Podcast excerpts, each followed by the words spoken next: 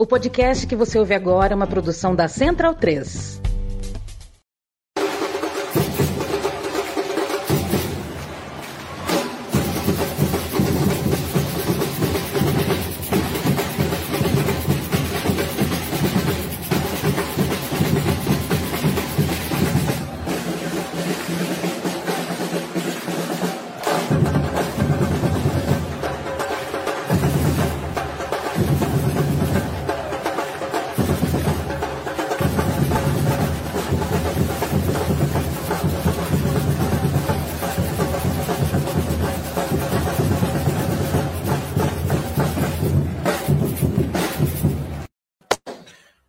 Salve, amigo da bancada, seja muito bem-vindo ao seu podcast canal em defesa das culturas torcedoras, dos clubes, dos estádios. Bem-vindo a 2022 também, nossa primeira live. Né? Essa é a live. Quem já virou saco? Fim de ano muito emocionante aí para quem está com o clube quebrado e com intenções de virar empresa. Começo de ano também igualmente agitado, porque já começam aí as questões né, concretas de como funcionam clubes enquanto empresa. Muito tempo que eu não, não apareci aqui, né? Final de ano foi muito atribulado para mim. A gente recomeça com essa live é, pontual, vamos falar assim, que é uma live de só eu aqui, né? O plantão, né, só para fazer um certo, uma certa atualização da questão da SAF no Brasil. Foram muitos clubes anunciando né, que iam abrir SAF, já tinham SAF. Eu tenho dois processos de compra já né, praticamente certos, né? Ainda que estejamos falando de é, acordos, né? Existe um nome técnico aí que usaram, agora me fugiu aqui a cabeça, mas é um acordo de sim, não tenho uma grande intenção de me tornar proprietário dessa SAF, né, acionista majoritário, e nós vamos aí é, organizar a casa para garantir que isso se dê da melhor forma possível. É... Vocês estão me ouvindo aí, qualquer coisa, fala no microfone, porque eu hoje estou sem camisa de botão, e aí o... esse microfone lapela ele encaixa meio de lado, talvez fique difícil de, de jogar numa melhor forma aqui, mas vocês aviram qualquer coisa. E fala também da imagem. A gente está agora com um plano mais. Deu um upgrade aí no, no plano do StreamYard. Eu acho que vocês notaram que a imagem está um pouco melhor, né? Já está no 1080p. Né? Estamos aí fazendo uma sociedade trivela, mais um monte de canal. Enfim, está dando certo. E aí vai melhorar também alguns recursos que a gente tem por aqui. 2022, vamos que vamos tem muita coisa pela frente e ainda tem muito assunto pela bancada, né? Vocês sabem muito bem que a gente vai explorar o Luciano Mota até o talo, porque cada um desses casos aí vai ter muita coisa para discutir, né? na medida que forem saindo mais informações né?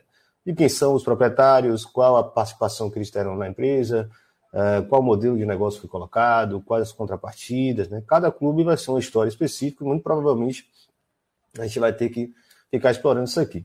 Mas já garanto também, de antemão, que a gente não vai só se prender ao tema da SAF, né? Para a arquibancada continua existindo, né? Por mais que a Omicron esteja assustando um pouco, né? o público deve ser é, controlado a partir da Omicron, é, por causa da Omicron, desculpa. É, mas a gente acredita que a arquibancada ainda vai acontecer no Brasil, com isso também aquelas velhas políticas, né? De elitização dos estádios, repressão às torcidas, de controle das festas, e a gente vai ficar aí atento e vigilante para trazer esses debates bons para cá. E claro, as velhas temáticas né, de direito de transmissão e outras coisas que acontecem nessa indústria louca do futebol que o Brasil está entrando aí né, de cabeça nessa nova ideia de ter SAF. Já começou aqui com uma cornetada de Alessandro Martins, né? Ei, Irlan, vamos jogar. É, ele disse que é um canto aí das torcidas, mas eu só conheço Bora Joga Bola, o, o, o. Uh, Guilherme Calomeno Guedes já mandou aqui, ó. Tem uma galera que tá puta com Leila, né? É o negócio da troca da comunicação, não entendi nada dessa treta aí. E a falta de um, de um camisa 9, né? E aí, se dependesse dele, já teria transformado o Palmeiras em SAF e vendido para ela há muito tempo. É, eu não duvido, não, tem uma galera que achasse que talvez fosse a solução. Uh, Felipe Gidero, boa noite, camarada. Boa noite de volta. Rafaela por aqui. Camila Vila Real. Ailton Santos, Felipe Tanabe, William Oliveira, Aleph Almeida, Cibi Araújo. Aleph já mandou boa noite para todo mundo de novo aí. Esse que é foda, né? O cara lê meu nome com N, aí ele escreve com tio, né? Mas eu aceito, tudo bem. Fica ruim não. É... Bom, todo mundo que já apareceu por aqui, manda um salve aí, já, fala com, com o resto. A Alessandro mandando frequentar mais São Januário. Rapaz, já fui três vezes, não perdi nenhuma, viu? como visitante. E como local, acho que foi um empate. É, acho que foi um empate e uma vitória, salvo engano. Enfim, foi para quente para mim. É, E Carlos Matias já apareceu aqui, sabe? Agora estou preocupado com o negócio de pré-SAF. É. Pré-SAF é, vamos conversar sobre isso aqui. Listei aqui, né, fiz uma listinha bem provisória é, de todos os clubes que já anunciaram SAF, ou já aprovaram, ou já venderam. A gente vai passar por cada um, é, deixando claro que também não é um balanço né, profundo sobre tudo. É só comentários pontuais, observações, responder algumas dúvidas se for aparecer por aqui. É, mas mais para atualizar mesmo, a gente começar o ano embalado aí nessas temáticas. E aí o que, é que eu vou fazer? vou colocar na tela né, um bannerzinho aqui. E para falar de SAF por SAF, porque quem vier assistir o vídeo depois, né, você que está assistindo o vídeo, ah, só queria ver sobre o meu clube que esse maluco comentar aí. Então aí você vai ter sempre né, aqui no bannerzinho SAF do Digital Clube. Então você vai poder pular o vídeo e encaixar lá, certo? Fica à vontade. Bom, eu pensei o seguinte: vou começar pelos casos mais simples, né? Para chegar só lá na frente sobre Cruzeiro e Botafogo. Aqui a gente já tem algo concreto, já tem nome de dono, já tem né, o formato, 90%. Tem essa figura né, da XP, que tem gente que achou que é uma etiqueta de luxo, que, enfim, é certo que isso vai dar certo porque é XP, teve gente que achou que a postura foi bem pouco profissional, dentre essas pessoas eu estive aí, eles que acharam a postura ali muito ruim, a gente vai comentar sobre isso tudo aí. Vou comentar, começar brincando aqui, né? não vou começar falando dos clubes mais tradicionais, vamos falar da SAF do Retro. Achei engraçado esse anúncio do Retro, assim, o primeiro clube do Nordeste a virar SAF. É um caso bem curioso, porque assim, tem um artigo, já já eu procuro aqui o, o, o link eu até divulguei no meu Twitter, não sei se vocês chegaram a ver, que é um levantamento que Jonathan Oliveira, que acompanha na bancada há muito tempo, fez junto com o Luciano Mota, Luciano Mota que participa aqui desde sempre, do levantamento dos clubes empresas no Brasil. Né? E eles acharam uma cacetada de clube empresa. É, e aí a gente até conversando no, no, grupo de sócios da bancada, aí a gente chegou à conclusão seguinte, pô, se fosse levantar os clubes que não são né, CNPJ, CNPJ falando empresa, mas que funciona como empresa, a gente vai triplicar, quadruplicar esse, esse, é, esse número. Por quê? Porque muitos clubes estão, estão registrados lá como associações civis sem fins lucrativos. Mas mal tem sócio, né? Tem um, cinco, seis sócios, compõem essa diretoria, fazem assembleias né, de, de portas fechadas, resolve tudo. E a gestão do futebol ou está na mão de uma empresa ou pertence a eles, né, de forma como uma empresa privada mesmo. Então, ele movimenta ali como se fosse empresa, só não estão registrados como empresa. O caso do Retrô é bem típico. Tem muitos clubes assim, no Nordeste principalmente. Né, Jacuipense, sei lá, o Atlético do Ceará, é, enfim. E aí a lei da SAF fez com que esses clubes tivessem uma condição mais adequada para, de fato, se tornarem empresas, mas vão continuar funcionando como sempre funcionaram. Né? Tem alguém que faz um investimento, bota uma grana lá, e a ideia é rodar jogador, vender jogador, etc. Então, assim, começa aqui brincando com o SAF do Retro, porque vocês vão ver muitos clubes falando. Clube tal virou SAF. Na cabeça de todo mundo ele já era empresa. Porque é um clube menor, clube interior, clube de empresário, né? essa, essa terminologia que a gente usa. Mas, em suma, o que acontece é que ele sempre funcionou dessa forma e agora a lei da SAF traz uma estrutura, né, no CNPJ, e algumas condições, inclusive, né, tributárias, e tornaram mais, mais, mais atrativos, mais sedutores para esse tipo de dono de clube, que às vezes não pode nem ser chamado de dono, porque não se trata de empresa. Mas, em suma, vocês vão ver muitos. O retrô eu usei aqui porque é o caso mais engraçado. É, deixa eu ver se eu acho o, o artigo. coloquei, acho que sugestão, alguma coisa assim. É, e já perdoem aqui minha voz, que acho que passou essa gripe aqui em casa, tem um pouco de alergia também, que eu voltei de, de viagem. É, mas, em suma. Pronto, consegui encontrar aqui. Eu vou jogar o, o link nos comentários. Espero que o comentário fique salvo. Qualquer coisa, depois você me lembra, eu coloco na, na descrição do vídeo. É... Pronto. E aí a gente vai ver. Peraí, deixa eu jogar na tela aqui, porque aí vocês vão ver qual o nome do artigo e vocês também podem procurar por conta própria. Afinal, todos vocês têm Google e sabem usar o Google. Olha lá.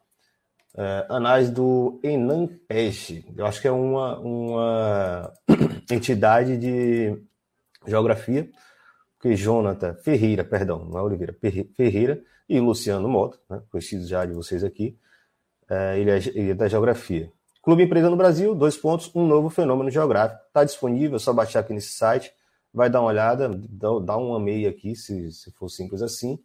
É um levantamento bem maneiro de todos os clubes empresas que existem no Brasil, pelo menos até a aprovação da lei da SAF, né? Pelo que eles falaram, obviamente essas coisas demoram um pouquinho para ser aprovado, certo? Pronto, tá aí feito o recado do artigo, sugiro que vocês procurem lá, é uma discussão longa, não é só é, ilustrativo, não. Tem uma mapinha, enfim, tá maneiro. Vamos lá. Vou começar pelo América Mineiro. O que, é que aconteceu aqui no negócio do América Mineiro? SAF do América Mineiro. Eu estava assistindo agora a entrevista de John Textor, o futuro, né, o bem provável, o iminente, vamos chamar de iminente, dono do, do Botafogo, da SAF do Botafogo, né? Botafogo é uma coisa, a SAF é outra. E aí ele faz um comentário de que ele já estava de olho em outro clube, né? E dois jovens muito inteligentes, algum, ele está sempre repetindo isso, né? Dois jovens geniais, alguma coisa assim, é, convenceram ele a olhar o, o, fato, o caso do Botafogo com maior atenção e né, ser convencido de que o Botafogo era a, enfim, era o melhor caminho para ele chegar no futebol brasileiro. Eu fiz a inferência de que talvez esse outro clube, né, o clube inicial que ele tinha conversas, era o América Mineiro, porque o América lá atrás, né, não lembro se foi um repórter que soltou essa informação ou essa informação foi divulgada pelo próprio clube, existia um grupo financeiro norte-americano com participações em outros clubes europeus com interesse na América. É, eu joguei isso aqui, né, assim, despretensiosamente no Twitter e já veio um torcedor da América, a galera tá, tá bem atenta, não posso falar mais, a galera já, já dá uma porrada. É, Saci 1912, já apareceu dizendo que não. O, o, clube já tinha emitido a nota confirmando que as conversas eram com o K, é, KFG, né? O, o, grupo de Joe da Grossa, que lá que tinha sido especulado lá atrás. Então, enfim, a minha né, suposição, lembrando que eu não estou trabalhando como repórter, então não vou fazer apuração, eu pego o que já está publicado e faço algumas análises né, e vou chegando em algumas conclusões dentro do que está publicado, está evidente para a gente e dá para fazer algumas interpretações. Então, enfim, eu tive essa suposição e o cara já me deu toque aqui, não. O clube já confirmou que a conversa era com o Joe da Grossa. Aí fica aquela dúvida, né? quem será, né? Qual será o, o clube que Joe da Grossa, da Grossa não, John Texton estava negociando antes. Tem vários aqui que a gente pode ver, né? Enfim, no, no caminho aqui a gente pode especular sobre isso. Já sabemos que talvez não seja o próprio América.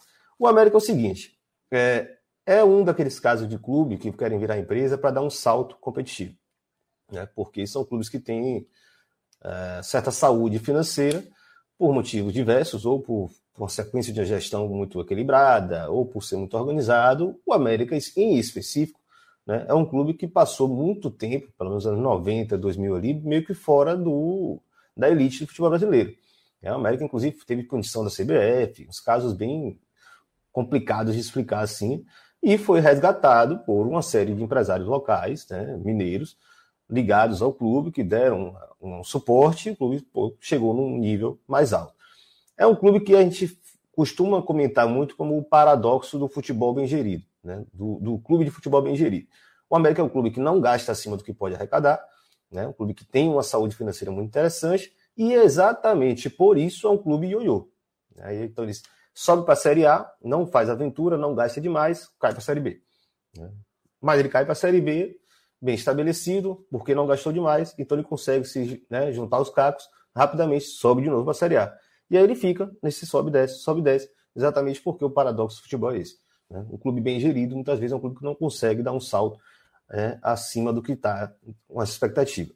Então, o discurso do América, que é o mesmo discurso que a gente vai ver nos outros dois né, logo em seguida, por isso que eu coloquei nessa ordem aqui, é exatamente de dar esse salto que o América nunca conseguiu dar, né, de se tornar de fato um dos grandes clubes brasileiros, porque é um clube que tem uma torcida né, bem mais reduzida do que o, os seus adversários locais mineiros, é, teve esses, essas quase duas décadas né, de grande dificuldade de se manter na elite, etc., e tem essa dificuldade de, sendo uma boa gestão, se estruturar para se manter na Série A e disputar né, algo mais acima. O América, eu tô, não sei se minha cabeça deu um giro aqui, mas o América pegou uma vaga na Libertadores, né? Aquela última vaga da, da pré-Libertadores, né, que já é interessante. Enfim, o que virá para frente do América a gente não sabe ainda, mas é muito claro. É um clube que não está correndo pela SAF por causa da necessidade né, de sanar dívidas, porque é um clube que está fundado em dívidas, como o seu rival Cruzeiro ou como é o caso do Botafogo. É, pelo contrário, está muito bem organizado e entende a SAF como esse processo e dá esse salto à frente. É, salve Bruno Cota. Muito obrigado aí, meu brother, pela, pelo suporte. Inclusive, a audiência hoje está muito boa. Acho que vocês estão muito interessados no tema, né? Estão é, falando que eu só estou falando desse assunto para vender livro. Estou vendendo livro, sim. Estou vendendo livro aqui, ó. Um monte de clube empresa está sobrando aqui ainda. A grande maioria já foi vendida dessa remessa que eu peguei. Então, corra, mande seu e-mail para na bancada, arroba, na bancada contato arroba gmail.com ou então fala lá no Twitter e eu passo né, as indicações. É, é isso. O América eu acho que é um caso muito simples. O clube que quer dar um salto se vai conseguir, né? se vai ser o suficiente, se vai. Enfim, são coisas muito difíceis de prever. O que a gente sabe é que o América é um clube com uma torcida bem local, né? e é uma torcida bem mais reduzida, né? bem menor do que os seus adversários locais. Então, o que será do América a gente não sabe ainda. Sabe que é um clube que ficou famoso por formar jogador. Já está ali naquele radar de clubes formadores que tanto interessam né, esses, esses principalmente empresários estrangeiros. Né? É, alguém tá, já comentou brincando aqui, né? Já mandou do Casé. Ele não me mandou o endereço. Quando ele, quando ele mandar o endereço, a gente envia para ele lá. Então leva até presencialmente. Daqui a pouco vamos bater a audiência da, da live dele de ontem, junto com a audiência da Rede TV e da, Record. É, chegou mais gente aqui, né? Batistela, Box to Box da Várzea. Cara que vai das duas áreas. Petrus, boa noite lá, boa noite galera. Atrasado, mas querendo saber mais do fenômeno do futebol clube. é, Alexandre Toledo era contra a SAF, mas não veio outra alternativa para o meu Vasco. Vamos chegar lá, é o quarto aqui da lista ainda. Rafael Henrique sem presente. Felipe Jardim entrou na torcida para tudo dar errado na América. Já passar do seu clube, né? Rafael Inácio tem muito medo do América virar um incubador de jogador simplesmente. É bom ficar ligado nisso, porque é o que me o que me parece aí. Seja qual for o regime escolhido que termine mal, né? Falando da América ainda. Suelane está na área também. Salve, boa noite, galera. É, o caso da América me parece o tipo de clube que devia ficar bem atento é, de qual o interesse de quem chega. Porque é aquela coisa, futebol. É, eu estava até escutando novamente o, o o programa que a gente fez sobre Yankee Ball, né, com Felipe Lobo da Trivela, Luciano Mota e Pisani, e falando como, de certa forma, até o, o mercado norte-americano começou a perceber melhor essa, essa ideia de ser só vendedor de jogador. Né? Até a própria MLS tem começado a pensar nisso, de, de ser um mercado fornecedor de atletas para a Europa. Né? Então imagine o Brasil, né? e como esse capital está vindo para o Brasil. O que a galera fala muito também é que essa chegada de norte-americanos isso não está lá explicitamente falando, mas dá a entender, e depois né, apareceu essa, essa, enfim, essa série de leituras que vão trazer isso, é que a pandemia fez com que o Estado norte-americano injetasse né, dinheiro na economia para dar fôlego à economia, né, reativar a economia bem ao estilo norte-americano. Né. Não gosto que ninguém faça intervencionismo, mas eles estão lá sempre injetando trilhões e trilhões para que o seu capital né, invada o, o, o mundo externo. E isso, obviamente, vai chegar no futebol. Né? A leitura que algumas pessoas fazem é exatamente que, por mais que o esporte seja uma, uma indústria de risco, né? há tanta liquidez no mercado norte-americano hoje, tanto crédito, né? Tanta estrutura para esse tipo de fundo de investimento, que pode ser que tenha chegado a hora de fato. Então, é o que parece que vai acontecer ao América. Então, a gente vai ver que né? ficar atento aí nos próximos anos. Não sei até quando? É porque o América foi um dos primeiros a anunciar isso, né? Lá atrás, a América já vinha falando, a gente não tem certeza né, de, de, quando vai acontecer, se os, as conversas correram ou não. Qualquer coisa você joga no comentário aqui, eu jogo na tela, a gente coloca, beleza? Vamos pra, pular para um que eu já fiz um, um, um conteúdo, mas é, eu creio que algumas pessoas não tiveram oportunidade de assistir, até porque foi um dos primeiros, né? Ah, eita, Paranaense. Vamos lá. SAF do Atlético Paranaense. É, eu fiz uma live formato plantão também, pegando a apresentação de Petralha feita é, no YouTube do Atlético, explicando qual era a ideia dele para a SAF. O que, é que aconteceu lá no Atlético? É, vocês conhecem muito bem o Mário César Petralha, um cara que acha que, enfim, todo mundo tem que lamber o pé dele pelo que ele fez pelo Atlético. Claro, acertou muita coisa, fez muita coisa, ganhou título, deu projeção nacional, é, nunca foi rebaixado né, nos últimos lá, 25 anos. Em suma, é um cara que tem muito prestígio junto da torcida, né, mas não quer dizer que ele seja o dono do Atlético. Porém, ele se comporta dessa forma. Primeiro foi com o caso do uniforme do clube, né, lá em 2018, né, que, ele, que ele levou para o Conselho Deliberativo do Atlético a ideia: aprovem a mudança da marca e do uniforme, sem mostrar a marca e o uniforme, e o Conselho Deliberativo, que é eleito um chapão né, na eleição, o formato do Atlético Paranaense é esse, foi lá e, beleza, está aprovada a marca nova e a, um novo padrão de uniforme saiu, foi, foi anunciado, assim, já aprovado, e ninguém pôde meter o dedo em nada. Simplesmente Petralha fez da cabeça dele e o conselho do amém dele disse ok. Pouquíssimos né, se colocaram contra, até porque, por mais que alguém fosse contra ali, né, era constrangido a não se pronunciar contra o rei Petralha. É, claro, bola entrando, né, com a bola entrando na, na, na, caixinha, todo mundo acha que o, o presidente do clube tem direito de fazer o que quiser. Se não entrar, aí as contestações, contestações vão desde o marketing até a cor do, lá, da rede do centro de treinamento. É assim que funciona o futebol. É incrível. É incrível. É, em suma, ele já sabendo que isso poderia acontecer, o que ele propôs ao Atlético Paranaense. Ele chegou na final da Copa do Brasil, chegou na final da Sul-Americana, antes das duas finais, ele chega para a galera e fala: Vou fazer uma assembleia com um único ponto para vocês discutirem. Liberar o Conselho Deliberativo do Atlético Paranaense para discutir tudo referente à SAF. Tudo. Como vai ser, quem a gente vai colocar no meio, quando vai ser aprovado, quando vai estar valendo, tudo. A Assembleia foi lá, foi virtual, se não me engano. Beleza, está aprovado. Petralha pode fazer o que quiser. Petralha não, né? O Conselho Deliberativo. Agora notem isso, né? Guarda essa informação. Não foi Petralha. Né? Ele teve ainda a decência de dizer o Conselho Deliberativo, por mais que todo mundo saiba o que é o Conselho Deliberativo do Atlético Paranaense, né? eleito um chapão com ele, vai discutir a SAP. Todo mundo sabe o que é ele. Mas ele teve essa decência de colocar que vai ser o Conselho Deliberativo. É, que, que, é que tem no formato? Tentando ser mais, mais sintético, porque já tem um vídeo sobre isso, então você vai procurar no histórico aqui do canal e você vai encontrar né, uma análise do como é o projeto uh, SAF do CAP. Basicamente, o que ele pensou? Vamos criar uma sociedade anônima, transferir todos os ativos do futebol, né? Obviamente o estádio não, não, não se envolve nisso, mas os ativos do futebol vão lá para a SAF do CAP. Está lá formada a SAF do CAP. Metade desse capital vai ficar com a associação e a outra metade exata, né, 50% mesmo, fechado, ferrado, vai ficar com a Fundação Clube Atlético Paranaense. Vocês sabem o que é isso? ninguém sabe o que é isso.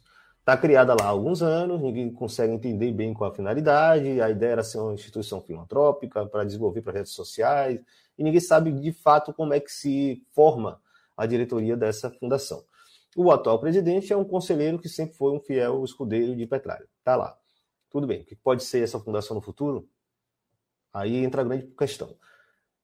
Na medida em que chegarem interessados, se tornarem sócios do Clube Atlético Paranaense, é, eles vão comprar as ações que estão na mão da FUNCAP, da fundação. Eu estou fazendo assim, ó, do lado de cá é a associação, a parte do capital da associação, do lado de cá a parte do capital da fundação. Então, eles vão comprar essa participação da fundação. Isso vai se tornar parte né, dos investidores da SAF. Mas para nesse 50%. Petralha já tem esse projeto em mão, já apresentou isso, né, dois dias antes da Assembleia que autorizou ele a fazer o que ele quiser. No meio desse 50 para cá, 50 para lá, à medida que os investidores comprarem os outros 50% e a associação continuar com seus 50%, vai ter uma ação, uma golden share, né, o pessoal vai chamar ação de ouro, que pertence à Fundação Clube Atlético Paranaense, a FUNCAP. Essa ação de ouro, é, isso eu estou falando que assim, eu estudei muitos clubes, né? eu vi como funcionam muitos clubes. Nunca vi nada parecido. Essa ação de ouro não pertence à associação, ela pertence à Fundação Clube Atlético Paranaense, que ninguém sabe como funciona. já seria estranho, e aí você entende já no próprio discurso dele, que ele é muito franco também. Né? A parte boa de Petralha é que ele, ele é bocão, você assim, não, não costuma segurar muita língua. É basicamente para proteger o Atlético Paranaense dos investidores privados e, ao mesmo tempo, do, da, do, da própria associação, da eleição da associação. Quem está no meio? A fundação. Quem será a fundação? O próprio Petralha. Então, ele criou uma estrutura de SAF totalmente inédita, né, assim, fantástica, brilhante, brilhante, onde ele está garantindo ali, não, quem vai continuar cuidando disso aqui sou eu. Mesmo que ele já tenha lá seus mais de 70 anos, né? ele já está falando isso. Em suma, quem quiser entender com mais detalhes, vai lá, assiste né, o vídeo da SAF do CAP, que é bem particular. Então, assim, é, é... Petralha, Petralha, Petralha é espetacular. É um dirigente, assim, pelo menos ele ganha títulos, né? É, existem muitos pretensos Petralha no futebol brasileiro, é bom lembrar disso também. Né? Todo mundo gostaria de ser um Petralha, se comportar como Petralha. Só que não acerta nada. Petralha é um monstro de acertar no futebol. Ele conseguiu fazer com que o Atlético Paranaense fosse um clube que faz futebol bem feito. Ponto. A SAF, nesse sentido, também, assim como a gente falou do América Mineiro, claro, né, guardadas as devidas proporções, é basicamente para garantir que, com essa chegada desses investidores, o Atlético Paranaense consiga subir uma prateleira e ficar nessa prateleira. Né? O discurso dele sempre era: o Atlético bateu no teto. Né? Conseguimos chegar nas finais de Copa, chegar na final de Sul-Americana, né? Copa do Brasil, Sul-Americana, mas no brasileiro, na estrutura que existe hoje, nós nunca conseguiremos ser campeões por pontos corridos.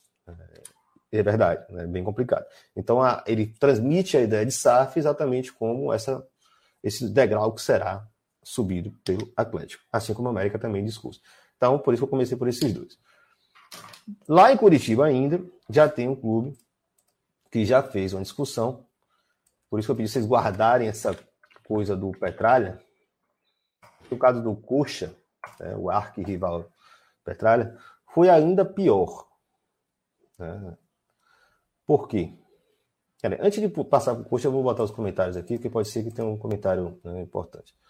É, Jonathan Rezende, prefiro a monarquia à democracia liberal. Entendedores entenderão. Aí é Petralha, né?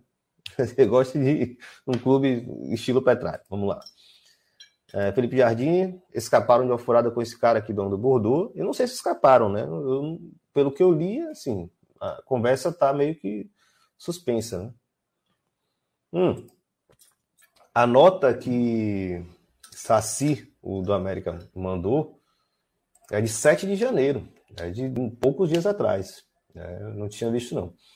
Deixa eu tentar colocar na tela aqui para a gente ver. Saci, agradeço aí. Não sei se você está assistindo, né? Mas agradeço aí, só para não deixar de informar aqui, viu, galera? Eu falei lá atrás sobre o América Mineiro, e aí ele trouxe essa informação importantíssima. Né? Foi quatro dias atrás. Realmente, esse dia eu não consegui acompanhar muita coisa, não. O América Futebol Clube Capital Football Partners LLC vem a público, nos termos da cláusula oitava da Carta de Intenções, assinada em 9 de abril de 2021, comunicar que ainda não foram concluídos os termos e condições definitivos relacionados à parceria comercial para desenvolver o futebol de forma comercial e profissional por meio de uma nova sociedade empresária, nos moldes previstos na Carta de Intenção de Baradá. As partes informam continuam negociações sobre os pontos-chave, sem, no entanto, persistir a obrigação de exclusividade contida na cláusula quarta da Carta de Intenções. Ah, interessante. Ou seja, deve ter. Bom, verdade, abriu a possibilidade da América negociar com outros é, interessados. Bom, tá aí feita a atualização. Muito obrigado. Saci 19 1912. Saci 1912. Não sei se você está assistindo. Se tiver, falei, valeu. Tamo junto. Uh, Tiago Rodel. Anda aqui. Como ficam os programas de sócio torcedor de o clube virar SAF? Depende de cada caso. Geralmente é preservado em outros lugares. É, não sei se qual clube que você torce, né? Porque quando a gente fala sócio torcedor para Grêmio Inter, por exemplo, é uma coisa completamente diferente de sócio torcedor em qualquer outro clube do Brasil, né? Porque o sócio de Inter e Grêmio vota. Né? Sei lá, o sócio do Cruzeiro, por exemplo, sócio torcedor do Cruzeiro não tem nenhum tipo de direito político. Então fica na mesma. É basicamente um, um plano especial de compra de ingresso e, sei lá, promoção e desconto em pizzaria. Dá no mesmo, dá no mesmo. Né? Se a gente for atualizar, pro, for atualizar não, se for fazer uma relação com o que acontece na Europa, é basicamente o cara ser dono do season ticket, né? que é o carnê do ano todo, você compra ingresso para o ano todo. Né? Então, assim, o sócio torcedor nos clubes onde esse sócio torcedor era só um, um plano de desconto de ingresso, muito provavelmente vai continuar a mesma história. Né? Talvez encareça. Aí a gente vai ter que analisar caso a caso. Ah, no caso do Cruzeiro, eu vi algumas críticas, vi algumas pessoas achando que melhorou, em suma. E a gente nem sabe se de fato saiu da cabeça do né, da Tara Sports, também conhecida como Ronaldo Fenômeno. Vamos lá, Rafael Inácio. A SAF do Coelho foi registrada semana passada. Bom saber. Bom, já outro atualizando aqui, né? Outro americano. Diogo Yoshizawa, ódio amor pelo Petralha. Complicado, né, velho? Fala mal do cara que tá ganhando tanta coisa, é complicado. Lucas Cardoso, essa aí é a SAF mais peculiar do que eu li até agora. É. A do CAP é bem peculiar. Ele é bem peculiar, né? Petralha tivesse num grande centro, poderia ser uma figura nível Eurico Miranda. Acertando também, né? O Eurico meteu os pés pelas mãos algumas vezes aí. Vai falar do, da SAF do Athletic Club? Não. Eu acho que é, é meio que o que eu falei lá atrás, do retrô, né? É um clube que já funcionava um pouco nesse sistema do, de empresariado, enfim, que sustentava, mas que seja um clube muito tradicional, mas não um clube que tem uma massa torcedora que vai né, dar sustento a isso. Mas eu sequer estava sabendo também, ser bem sincero com você. Né? Mas, enfim, em suma, vão, vão surgir muitos casos desses. Eu não estou conseguindo dar, dar conta de todos os detalhes, então. Viu? E preciso que vocês me ajudem também, tragam aí e a gente comenta. E, comenta, e perguntas também. Rafael, relatou em depressão com a situação do Coxa. A torcida voltou para dar para a tua gestão uma carta branca, dando um cheque em branco. Exatamente o que eu vou falar agora. Né? Só fechar esses comentários aqui. Ah, sim, o Thiago Roda, o torcedor do Vasco. É, o Vasco tem sócio estatutário, que tem direitos políticos, e tem sócio torcedor, que não tem direitos políticos. Né? A não ser que a reforma do estatuto, porque vem agora aí, né? Que estava prometida, até a SAF virar um assunto, é, traga alguma coisa diferente. Não sei, não tenho certeza. Mas é isso, é basicamente se o clube virar empresa, empresa, empresa, é, com relação ao futebol, o sócio torcedor vai seguir a mesma coisa. O sócio do clube, né, o sócio estatutário, vai continuar tendo importância para votar no clube. Né? Na frente eu vou falar do Botafogo, né, que a gente tem informações de como vai ser composto, por exemplo, o conselho de administração, conselho fiscal. Né? A associação tem uma cadeira lá. Então, ser sócio do clube é também garantir que aquela pessoa que está naquela cadeira seja uma pessoa que represente os interesses da instituição. Né? Então, é bom separar as duas coisas aí. Opa. Alessandro Martins, ir lá na sala do Atlético, o investidor coloca o dinheiro, mas o Petralha continua mandando? É isso. do Atlético com H, né? Nesse caso. É, é, é. Mandando daquele jeito dele provavelmente conversando daqui a colar. Mas é isso. Inclusive, quando, antes de começar, antes dele anunciar, né, de apresentar esse projeto, eu já tinha feito um texto lá, no, no próprio vídeo lá, eu estou comentando esse texto também, né, e os comentários desse texto. É, falando, pelo que a gente conhece o Petralha, eu duvido que essa SAF seja bolada de uma forma, desenhada de uma forma que ele perca o controle. Porque ele não faz isso com a associação, imagine com uma SAF, né, com investidores, etc. O que eu também não acho problema, não, gente. Eu acho que pode existir um clube que esteja bem organizado, né? que seu quadro associativo tenha compromisso. Inclusive, o próprio América também tem um, um indício de que quer participar da gestão, não vai entregar tudo para esse América Mineiro, né? Entregar tudo para esse investidor. Né? O clube pode participar dessa. Né? Mas nesse caso aqui, é, se a resposta é sim ou não, sim. Né? O investidor vai colocar dinheiro, quem vai mandar é petróleo. Esse é o desenho. Só que ele não é só quem vai mandar é petróleo. É, a associação também não vai mandar. Ele vai mandar estando na associação, ou se ele perder a eleição na associação, ele vai mandar pela fundação. É ó, o gênio, né? Um gênio. É, isso aí é incrível. Sócio do Cruzeiro só tem direito a passar raiva. O Cruzeiro encareceu, né? O, o sócio torcedor. Eu vou ter que segurar as, as perguntas, viu, galera? Já já eu volto. Vou falar do Cuxa. Deixa eu ver se aqui é. Eu cresci ouvindo, ouvindo a torcida do Cuxa zoando a do Atlético falando: vocês são clube de dono, Petralho. É, é o, a contradição do futebol aí. Mas ele, se ele morrer, não sei se ele tem filhos, né? Nunca ouvi falar de família dele, mas, enfim, não é o filho dele que vai se tornar dono do Atlético, né? Vocês sabem muito bem disso. Vamos lá pro Coxa. É, Curitiba, né, a gente falou muito do Atlético aqui, eu até fiz né, muita ênfase na, na coisa. Ah, o Petralha pediu para os associados, né, para a Assembleia do Atlético, dar carta branca para o Conselho fazer o que quiser da, do assunto SAF. É, o Coxa foi pior. O Coxa não pediu para a Assembleia aprovar, para o Conselho discutir. Pediu para a diretoria discutir. Pediu autorização para que a atual diretoria fizesse tudo que fosse relacionado à SAF. É, salvo engano, e aí alguém pode me ajudar aqui, é, existia pelo menos algum tipo de mecanismo nesse, né, nessa aprovação, nesse texto da aprovação, estamos autorizando, blá, de que não poderia ser vendido, né, a SAF não poderia ser vendida sem a anuência da associação, ou seja, voltar para a Assembleia e rediscutir, etc. É, a gente sabe que é muito difícil colocar propostas né, de venda para uma Assembleia, normal. Então, você se constitui uma comissão, você tudo bem, autorizo que o Conselho Deliberativo tome essa decisão. Só que não pode sair da cabeça da diretoria atual do clube, né? Eu acho que isso aí é fora, né? assim, assim, simplesmente inacreditável que pediram e a galera foi lá e falou, vai lá. Né? Não existe isso.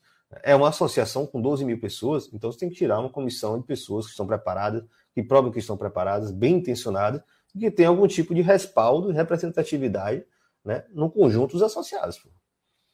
As pessoas possam analisar o que está sendo colocado, possam saber o que está sendo proposto, né, qual o plano que está sendo apresentado para os interessados, os, os possíveis investidores, e não dizer assim, ó, faz aí e vamos embora. Só que no caso do Coxa, tem um agravante, porque aí, diferente do Atlético e do América, já entra naquele grupo dos clubes que tem muita dívida. Né? Pelo que a diretoria do Coxa tem feito né, reiteradas declarações públicas, Uh, o clube tem 300 milhões em dívida, por aí. 300 milhões para o Coxa né, é quase um bilhão do Botafogo ou do Cruzeiro. Né, a proporção do que você pode arrecadar, né, do tamanho da sua torcida, etc., de, com relação ao tamanho da sua dívida. Então, assim, é uma bomba. Né, o, o Curitiba tem uma bomba em mãos, que é essa dívida pesada, que é o que tem levado o clube a ter também essa questão do ioiô. Né? Sobe, não consegue manter um time competitivo, cai. Né? Cai, às vezes fica um ano, consegue subir no seguinte, mas sobe né, segurando as calças. Em suma, é um problema sério e esse, né, esse assunto tem sido né, explorado, explorado aos montes, porque essa diretoria atual tem essa pretensão de estabelecer a SAP, né, e só que no primeiro momento, ele fala assim: o primeiro momento é estabelecer a SAP, é, redesenhar as dívidas, porque as, né, a lei da SAF criou esse mecanismo dos 20% da receita né, serem utilizados para pagar dívidas, ou seja, você vai reorganizar as dívidas. Não sei se está todo mundo que está assistindo está ciente de o que é esse RCE, né? Regime Centralizado de Execuções, ou Regime de Centralização de Execuções que é basicamente pegar todas as dívidas trabalhistas e as dívidas cíveis, juntar tudo, botar todo mundo para sentar numa mesma mesa, falar, galera, quero pagar isso, mas eu preciso que vocês me ajudem. Quem está afim de dar desconto? Aí fulano vai lá e fala, eu dou desconto. De quanto? 30%. Eu anoto, 30%. Então você tem prioridade no pagamento. Tal. Pega essa dívida global, tenta todo mundo, divide em parcelas. Algum órgão da justiça, né, uma vara específica, vai lá, é, é, intermediar isso aí, receber esse dinheiro e distribuir dentro de quem, dos credores que aceitaram né, fazer parte desse regime de centralização de execuções. É um mecanismo perfeito, só que não depende só de SAF para isso, não. Né? Os clubes fizeram ato trabalhista, né? tem clubes que conseguiram fazer essas recuperações extrajudiciais, enfim, existem muitos mecanismos possíveis para fazer o mesmo tipo de coisa, organizar a dívida e fazer com que elas sejam pagáveis, né? possivelmente pagáveis. O Coxa, hoje, é discurso da diretoria, e foi o discurso que fez ampla maioria dos sócios aprovarem né, a medida lá né, da Assembleia, aprova que a diretoria faça tudo, é exatamente, né, primordialmente, para reorganizar as dívidas do Coxa. Pegar todas as dívidas que eles têm, falar, vai ser pago assim, assim, assado. Vamos organizar. A SAF nos permite isso, nós vamos fazer dessa forma e assim vocês vão receber. Segundo a diretoria, no segundo momento, uma vez que o clube já estivesse estruturado, organizado, com as dívidas bem desenhadas, e aí eles iam procurar esses investidores e ver né, potenciais interessados em fazer o clube crescer de patamar. A parte que eu lamento é exatamente que isso saia da cabeça de poucas pessoas e não né, de uma grande discussão da própria associação. É... Mais um, né? Igualzinho ao Atlético. Igualzinho ao Atlético, eu, acho, eu diria até um pouco pior, porque, enfim, nem o Conselho Deliberativo vai fazer parte disso. Foi bom falar dessa questão da, da RCE agora. Eu vou entrar rapidamente na questão do Vasco, porque o Vasco só anunciou que quer criar a SAF. Né? O Vasco é, é, um caso bem espetacular. Assim. As coisas acontecem no Vasco, você não, não acredita. A atual diretoria foi eleita com belas promessas né, de estruturação, de reforma de estatuto, né, de ampliar a base de sócios do clube, diminuir a influência dos beneméritos, né, tornar o Vasco um clube associativo de fato e não uma loja maçônica como o Vasco aparenta ser até hoje. Né? Como a gente fala que o Cruzeiro sempre foi, que o Botafogo era, em suma, é, tornar o Vasco um clube popular e democrático. Né? Ampliar a participação das pessoas, né? desencastelar, tirar aqueles conselheiros cabeça branca de lá e né? renovar, reoxigenar, profissionalizar o clube. Esse, essa era a promessa. E aí, de repente, Jorge Salgado aparece com a ideia de criar o SAF. Pau. Vou criar o SAF aqui. Aí tem duas versões, né? Se existe de fato uma convicção de que a SAF estaria iminente, esses investidores vão chegar, e o Vasco é um clube que tem um potencial muito grande, por ter uma torcida nacional, né? Ser uma marca muito grande, etc. Mas, por outro lado, o que pareceu é que essa questão da RCE, né, que é o Regime de Centralização de Execuções, é, existia uma interpretação de que esse mecanismo poderia ser utilizado também por clubes associativos. Fluminense estava tentando, o Vasco estava tentando, se não me engano, o Botafogo lá atrás, né, antes de conseguir resolver essa questão com o texto, também estava tentando. É, aí pressionaram, pressionaram, pressionaram. O relator da lei, Carlos Portinho, foi lá e falou: não, jamais falei isso. É, a lei é muito clara. Não é clara. Né? Nenhum conhecido meu que que é da área do direito, falou que isso é claro lá. Tá todo mundo falando. É dúbio e parece que é propositalmente dúbio, exatamente para que a associação tivesse acesso a esse recurso. É, mas ele foi lá e deu um, um tweet carpado, apareceu no, no Twitter e falou que não. Está muito claro na lei que só serve para SAFs. Associações não têm acesso a isso. A questão é que existem conversas de bastidores de gente dentro do Vasco, e aí, é, tinha dentro do Vasco, de que ele tinha dado garantia de que sim, associações teriam acesso a isso, e no Fluminense também. E aí, antes de ontem, não, foi no, na sexta, dia 7.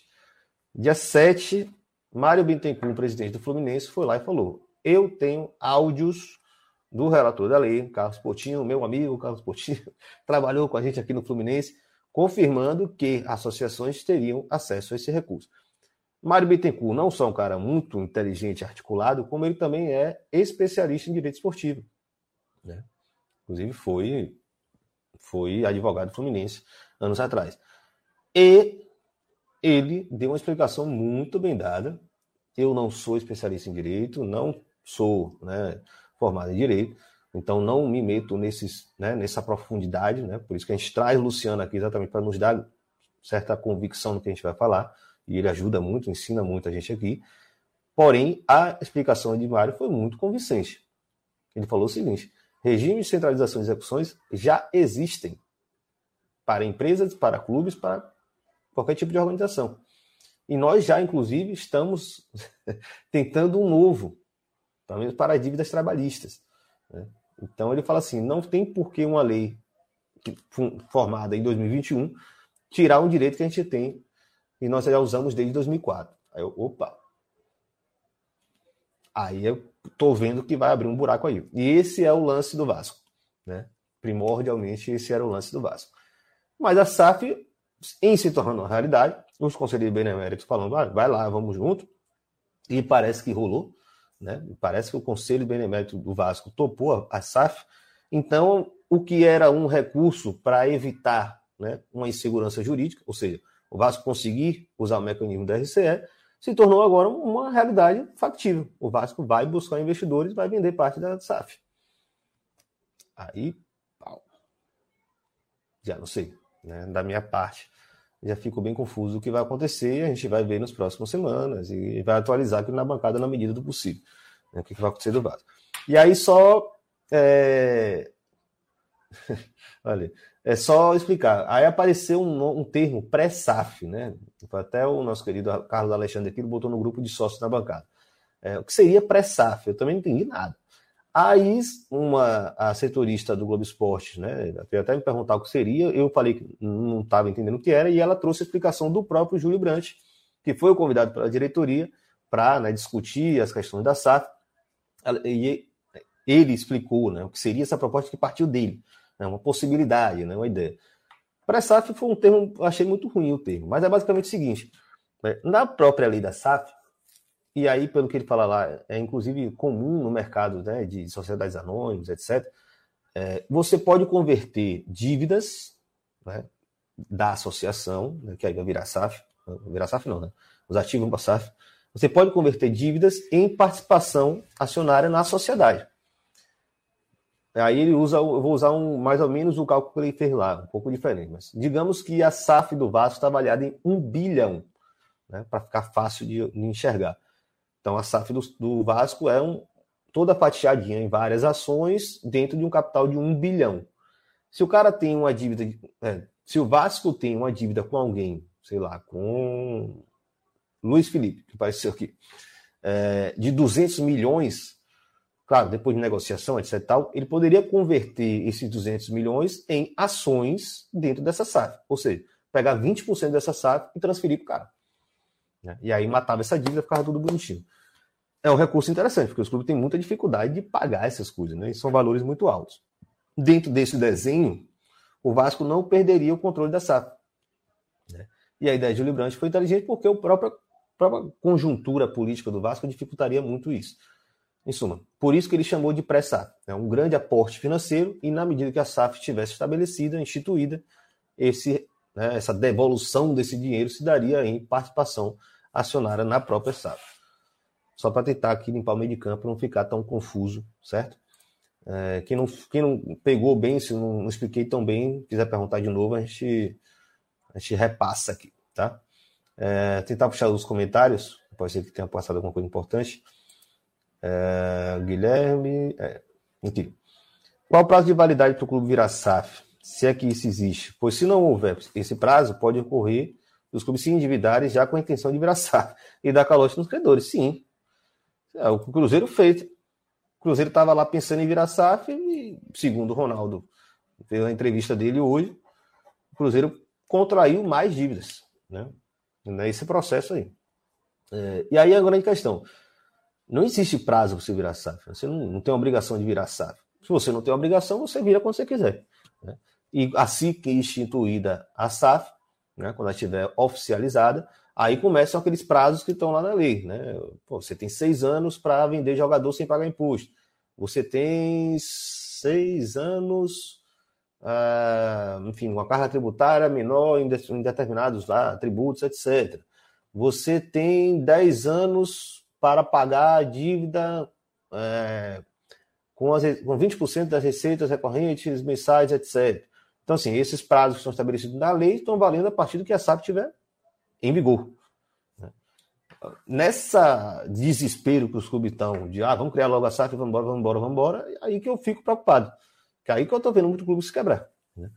Porque, convenhamos, né? tudo bem que a gente está falando aqui que existe essa euforia. Inclusive, o próprio presidente do, o vice-presidente do Curitiba, ele usou esse termo também, né? E aí abriu esse. É, ligou esse alerta para a gente. Hum, então os caras estão realmente convictos dessa história. Eu falei lá atrás, né? Ah, ah, existe muita liquidez no mercado, então é o momento que as pessoas, que grandes grupos de investimento querem comprar clubes, etc. Só que essas coisas funcionam assim, né? Então, pô, se houve uma injeção financeira nos Estados Unidos, tudo bem né? faz uma retomada econômica. Só que aí vem uma Omicron da vida e desfaz tudo. Desfaz tudo. Né? Tudo, tudo, tudo. Os caras vão se retrair, os caras vão, vão né, puxar o freio de mão, os caras vão mudar de direção. Né? Então, assim, essa pressa, essa agonia que está tendo agora, né, pode quebrar clube. Pô. A galera tem que se ligar. Porque todo mundo quer carta branca para fazer as coisas, mas ninguém está conseguindo pensar assim, ó, vamos parar um pouquinho aqui, vamos pensar a longo prazo. Né? Se a gente entra nessa aventura agora, o que, é que vai acontecer? E, inclusive quem está comprando clube. Né? Eu vejo o Ronaldo, por exemplo, hoje, assustado. A, a, a coletiva de Ronaldo hoje foi, foi preocupante. Ser bem sincero. Não sei se tem cruzeirense aqui, mas foi bem preocupante. Vou comentar sobre o Cruzeiro mais à frente, só para antecipar isso aqui. É, ele, ele, usou um termo assim, né? A gente andava pelo clube e cada gaveta que a gente abria havia uma dívida. E aí me parece que a grande diferença entre Cruzeiro e Botafogo, porque o Botafogo está discutindo isso em 2018, Por mais que ah, foram vários projetos, vários interessados, né, várias ideias, conselheiros, sócios, empresários, todo mundo queria ajudar o Botafogo ao mesmo tempo. É, mas algo existia dentro da instituição de planejado. Lá na frente nós vamos ter um investidor, nós vamos passar a parte do capital e, portanto, a partir de agora a gente precisa organizar a casa. O Cruzeiro parece que não fez, porque Ronaldo chegar publicamente falar, descobrimos muitas outras dívidas e descobrimos que o Transferban hoje já está na ordem de 140 mil, 43 milhões, né? As dívidas com clubes que podem gerar Transferban, e ele deu a entender que ele não tinha a menor ideia disso, deixa assim, porra, alguma coisa está estranha nesse processo do Cruzeiro. Provavelmente a pressa é, e a urgência que tiveram né, de fazer o time estar das taças de champanhe. Né? Não à toa usei essa imagem para ilustrar essa, essa live daqui. Tati Wagner. Lá é muito estranho, apenas 4 mil sócios do Coxa votarem a favor da SAF no universo de 12 mil. É, é relativo porque, como em todos os casos dos clubes que a gente tem, né, Cadu está até por aqui, fala que participa lá do Fluminense, já já eu, eu coloco o comentário dele.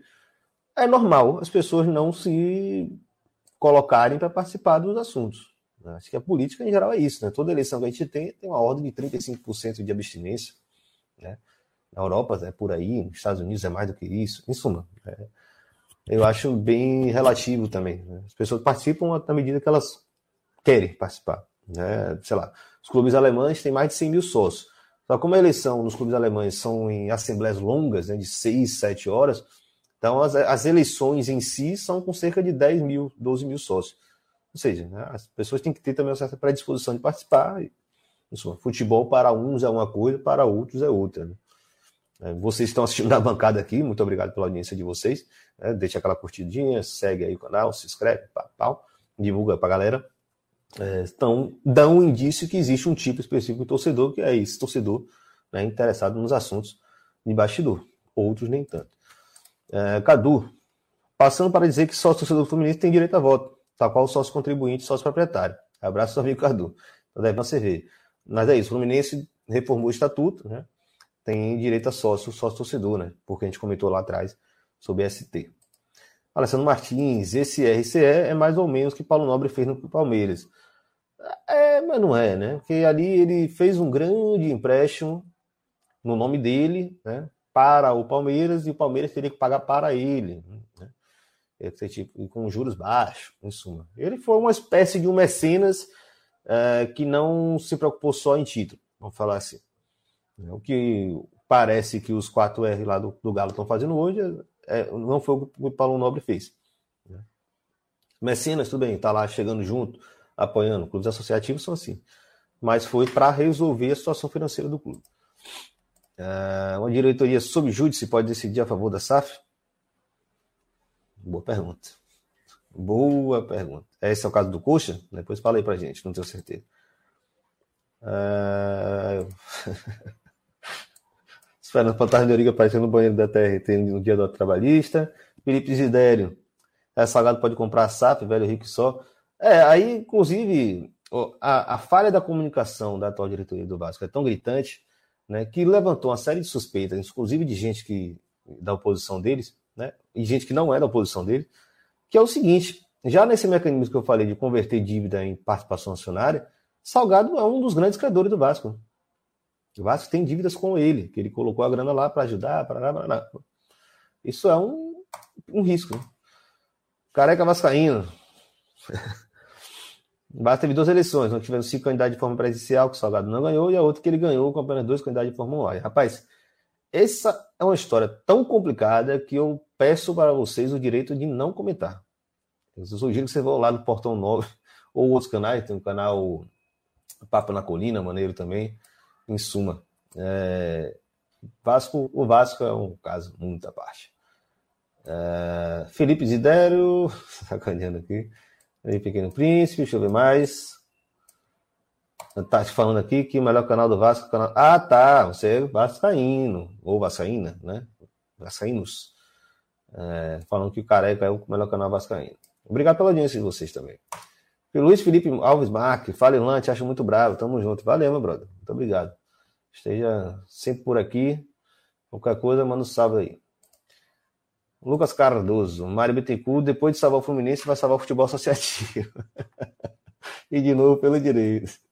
Deixa o Cadu comentar alguma coisa sobre isso depois. Uh, Luiz Felipe, eu acho muito difícil essa funcionar no Vasco, talvez a política mais nefasta do Brasil, isso é complicado.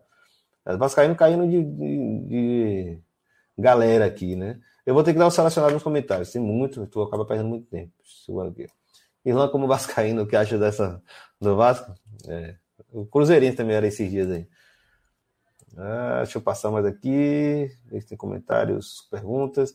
Complicou, galera. Tem muito comentário. Acho que eu não vou conseguir ver, ver tudo, não, tá? Tem coisa vocês, sei lá, manda uns 10 centavos aí de, de superchat que eu consigo ver. É, Cadu, acho a apurar que o RCS está sendo concedido a associações por decisões liminares. Exato. Foi o que o Mário Bittencourt falou nessa coletiva. Acho que a primeira liminar foi conseguida ao Cruzeiro pré-Safal do Nazário. Rafael mandando tomar um giro no Madrid. Tô vendo isso daí. Vamos viabilizar. Uh... Cadê? Cadê? Cadê? Adelson, abraço de Itabaiana, Sergipe. Salve, Adelson, terra do caminhão. Itabaiana. Fui muito aí cobrir jogo na época que eu cobria em futebol sergipano. No caso do Cruzeiro, é, aí é complicado, né? Não vou entrar nesse assunto não, galera. Pega leve aí, galera. Bom, vou seguir aqui. Agora vamos falar de Cruzeiro. Cruzeiro é aquela coisa. Estava comentando agora, né? Na verdade, né? só complementar mais. É, me pareceu muito a pressa. É, um clube que não se organizou para tal. A, a coletiva de Ronaldo hoje foi um negócio assustador. Né? Você via, o semblante dele não estava de muito, muitos amigos. É, não pegou leve em algumas coisas que ele falou lá, né? Que tem muita coisa para melhorar, etc. Falou das, das gavetas que ele abria e encontrava dívida falou jogadores que estavam recebendo muito acima do, do Real.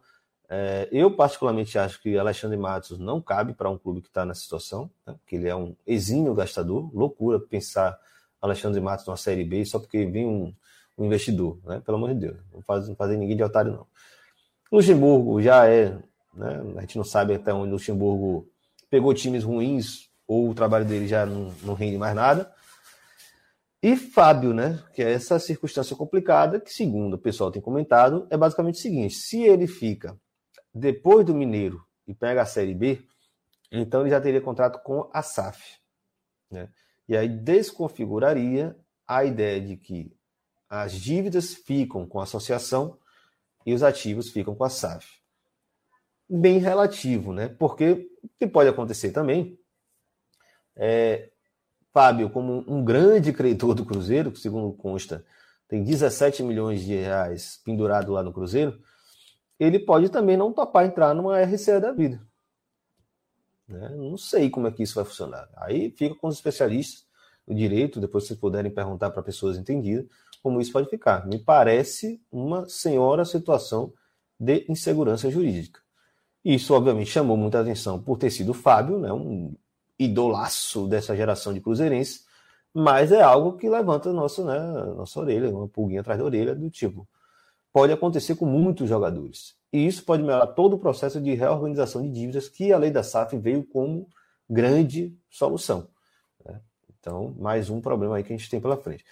Ainda sobre o Cruzeiro, aquela coisa, né? O corretor né, da XP Investimentos, enquanto a gente criticava, né, não pode ser assim, não é assim que funciona. Isso não é o seu papel, etc. Muito cruzeirense achou que era, ah, você está contra, né? Assim como os botafoguenses estão agora dizendo. Ah, você está contra porque quer vender livro. Quero vender livro, compro o livro como empresa. Ó, tem um monte aqui ainda. Manda e-mail para na bancada, na bancada contato, arroba gmail.com. Mas não é porque eu vou trazer livro, não. Vender livro só, não. Eu, eu, acompanho esse assunto há mais de 10 anos, você sabe muito bem disso. Na bancada existe há três e o som das torcidas na bancada há mais tempo ainda. É... O corretor, né? a gente só chama de corretor de sacanagem, né? porque é como se fosse um corretor de uma venda mesmo. Não, o cara, bom, claro, a XP Investimento tem a sua marca, tem o seu prestígio dentro do mercado, realmente pode ter contribuído, por exemplo, para o Cruzeiro, para o próprio Botafogo, de ter trazido um tipo de investidor que outros, outras empresas não trariam. Beleza, essa é uma possibilidade, isso a gente tem que colocar né, no papel. O que não pode é uma empresa contratada prestando um serviço a um clube public, publicamente né, se pronunciar através de um diretor como um agente político de um processo muito complexo de discussão do futuro do Cruzeiro. O que ele fez né, de via pública, agitar a torcida do Cruzeiro para que forçasse os conselheiros a aprovar o que interessava ao projeto dele, eu achei completamente fora de tom. Eu, sinceramente, se fosse de qualquer outro clube, teria muito cuidado né, de cogitar a possibilidade da, da XP assumir o processo de venda da minha SAF. Porque o papel dele foi totalmente antiprofissional. Inclusive, agitou torcida no sentido de alguns torcedores se mobilizarem para ir para a reunião do conselho, pegar o conselheiro que votasse contra a SAF.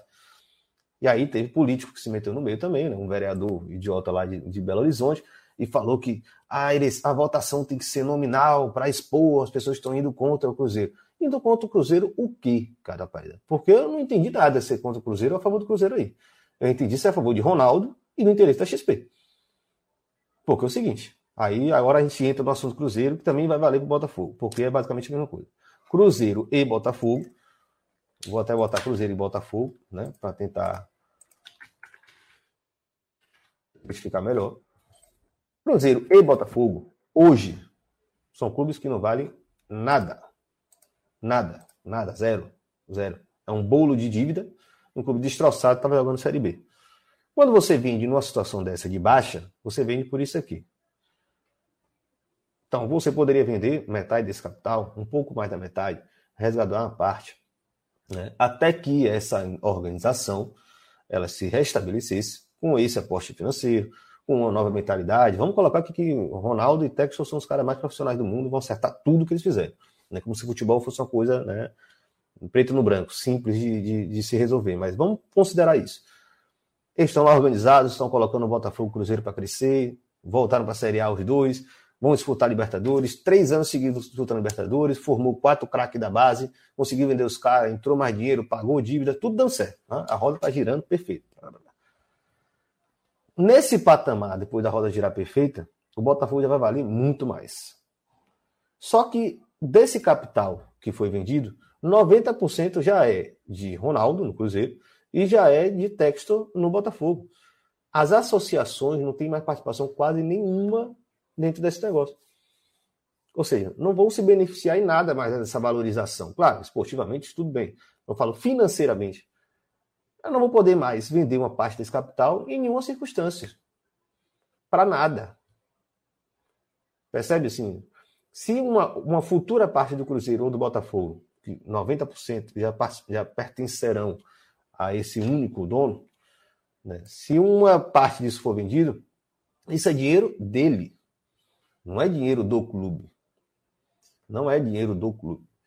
Por isso que eu, o que eu mais critiquei nesse processo não foi eles encontrarem um, parceiro, um sócio.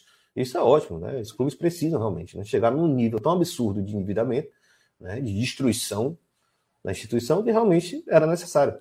Eu entendo isso. Né? E não estou aqui querendo jogar água no chope de ninguém, não. Eu só acho inacreditável que na baixa que está hoje, com o real valendo nada, ou seja, os caras tiraram, abriram a carteira aqui 50 milhões. Porque os caras ganham em euros, os caras ganham em dólar. Né? É esse que é o, o, o capital que eles têm. Compraram a preço de banana. Só que não só comprar a preço de banana, porque realmente vale preço de banana hoje, por causa do tamanho da dívida e, e a questão da Série B. Mas desse capital, o clube poderia vender uma parte, reservar outra parte, até como boia de salvação, como saída de emergência. E, numa situação melhor, estabelecido, se tudo der certo, vendia outra parte, matava mais dívidas, se estruturava, reinvestia no futebol. Porque tudo que for vendido do capital que pertence à associação civil não vai para o bolso de ninguém. Isso tem que, tem que ser obrigatoriamente reinvestido na associação civil. E seria reinvestido como na associação civil? Pagando dívida, comprando jogador, né? novos ativos, é, reformando a, é, o, o, alojamento da base, reestruturando o CT, tudo a favor do clube. Seria tudo a favor do clube. Só que já vendeu tudo, não tem mais nada. E aí o exemplo prático para tentar ilustrar o que eu estou falando aqui, por que era necessário ter mais cuidado nesse processo de venda e não vender tudo de vez, até como uma questão de cautela nesse processo, era o seguinte: o Vitória vendeu 51% para o Excel Group em 2000. Aí eu falei, ah, mas foi 2000, não era SAP. Mesma coisa, galera. Isso não, não vai mudar nada. É a mesma história. É o mesmo tipo de procedimento, o mesmo tipo de funcionamento e é o mesmo futebol. Que gasta muito, arrecada pouco e às vezes só ganha dinheiro na venda, né? depois que valoriza. Né? É mais ou menos assim que funciona. O Vitória vendeu 51% do capital. Né? É o capital aqui, vendeu 50%. 49% ficou com a associação.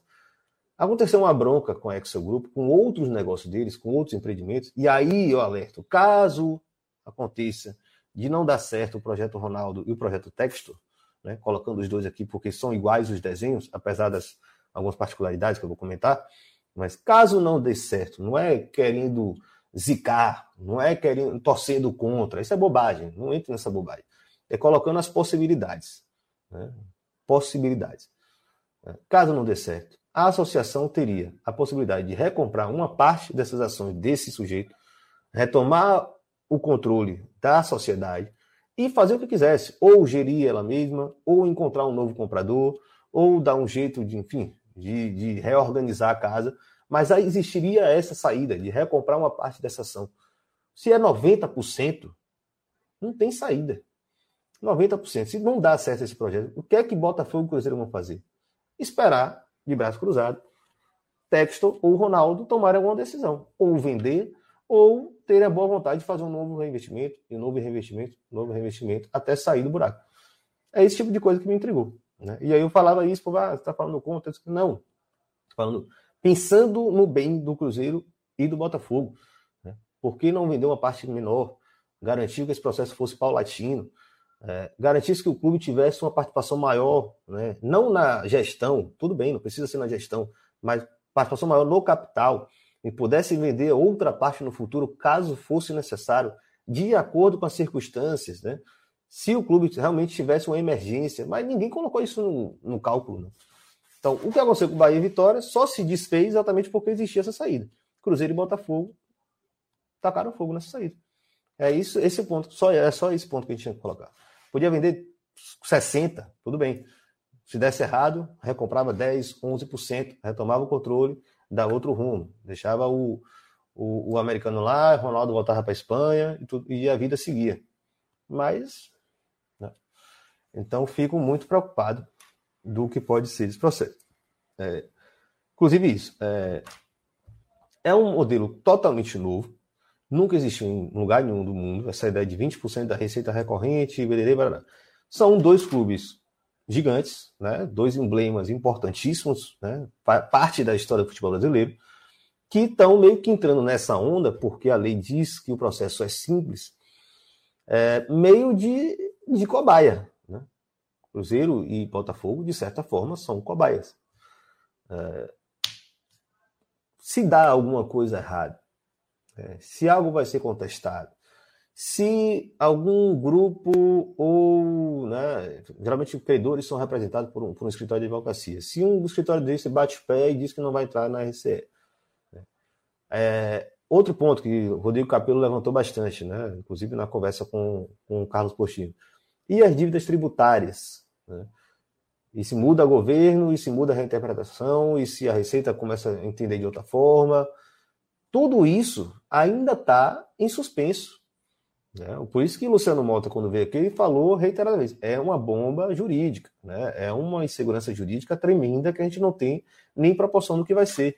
E Cruzeiro e Botafogo ó, nadaram um crau e buf, se jogaram no precipício, falando: nós seremos com a baia.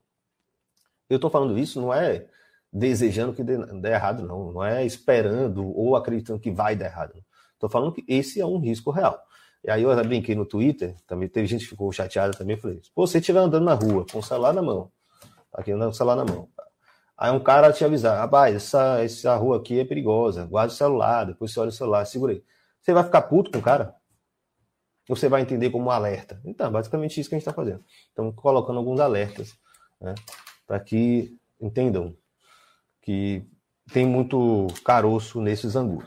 Só para não falar também, eu vou até tirar o Cruzeiro do bolo aqui, porque o Cruzeiro a gente não tem quase informação nenhuma de nada. Né? O que Ronaldo falou reiteradas vezes hoje é de que ainda estão analisando, analisando, analisando.